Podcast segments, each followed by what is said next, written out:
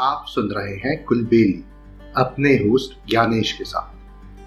आज मैं लेके आया हूँ एक शिक्षाप्रद कहानी, जिसका नाम है जब भिखारी बना दाता और राजा बना याचक। एक भिखारी भीख मांगने निकला। उसका सोचना था कि जो कुछ भी मिल जाए, उस पर अधिकार कर लेना चाहिए।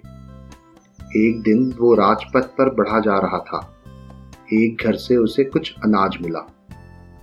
वो आगे बढ़ा और मुख्य मार्ग पर आ गया। अचानक उसने देखा कि नगर का राजा रथ पर सवार होकर उसकी ओर आ रहा है। वो सवारी देखने के लिए खड़ा हो गया। लेकिन ये क्या? राजा की सवारी उसके पास आकर रुक गई।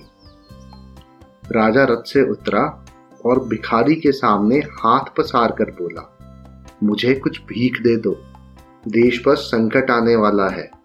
और पंडितों ने बताया है कि आज मार्ग में जो पहला भिखारी मिले, उससे भीख मांगे तो संकट टल जाएगा, इसलिए मना मत करना। भिखारी हक्का बक्का रह गया।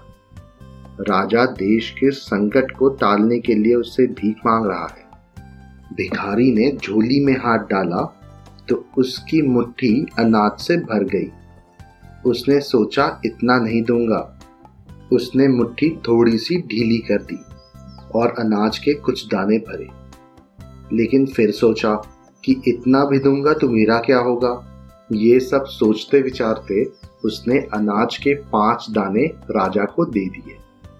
राजा प्रसन्नता पूर्वक उस भीख को लेके वहाँ से चला गया।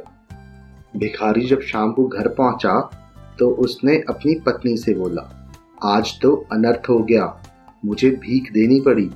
ये कहकर उसने पत्नी को भीख का झोला दे दिया। पत्नी ने जब झोले को पलटा तो उसमें से पाँच सोने के सिक्के निकले। ये देख भिखारी पछता कर बोला, मैंने राजा को सभी कुछ क्यों नहीं दे दिया? अगर मैंने पूरा झोला राजा को दे दिया होता तो आज मेरे पास कितने सारे सोने के सिक्के होते, और हमारी गरीबी हमेशा के लिए मिट जाती। इस कहानी से हमें ये सीख मिलती है कि दान देने से संपन्नता बढ़ती है। इसलिए दान हमेशा ही उदार हृदय से करना चाहिए। ये किसी न किसी स्वरूप में हमें फ़ायदा ही देता है।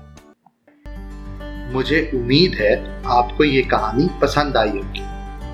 ऐसी और कहानियाँ सुनने के लिए हमारे चैनल को लाइक और सब्सक्राइब करें। इस कहानी को ज़्यादा से ज़्यादा शेयर करें। जल्दी मिलते हैं एक और नई कहानी के साथ। तब तक के लिए धन्यवाद।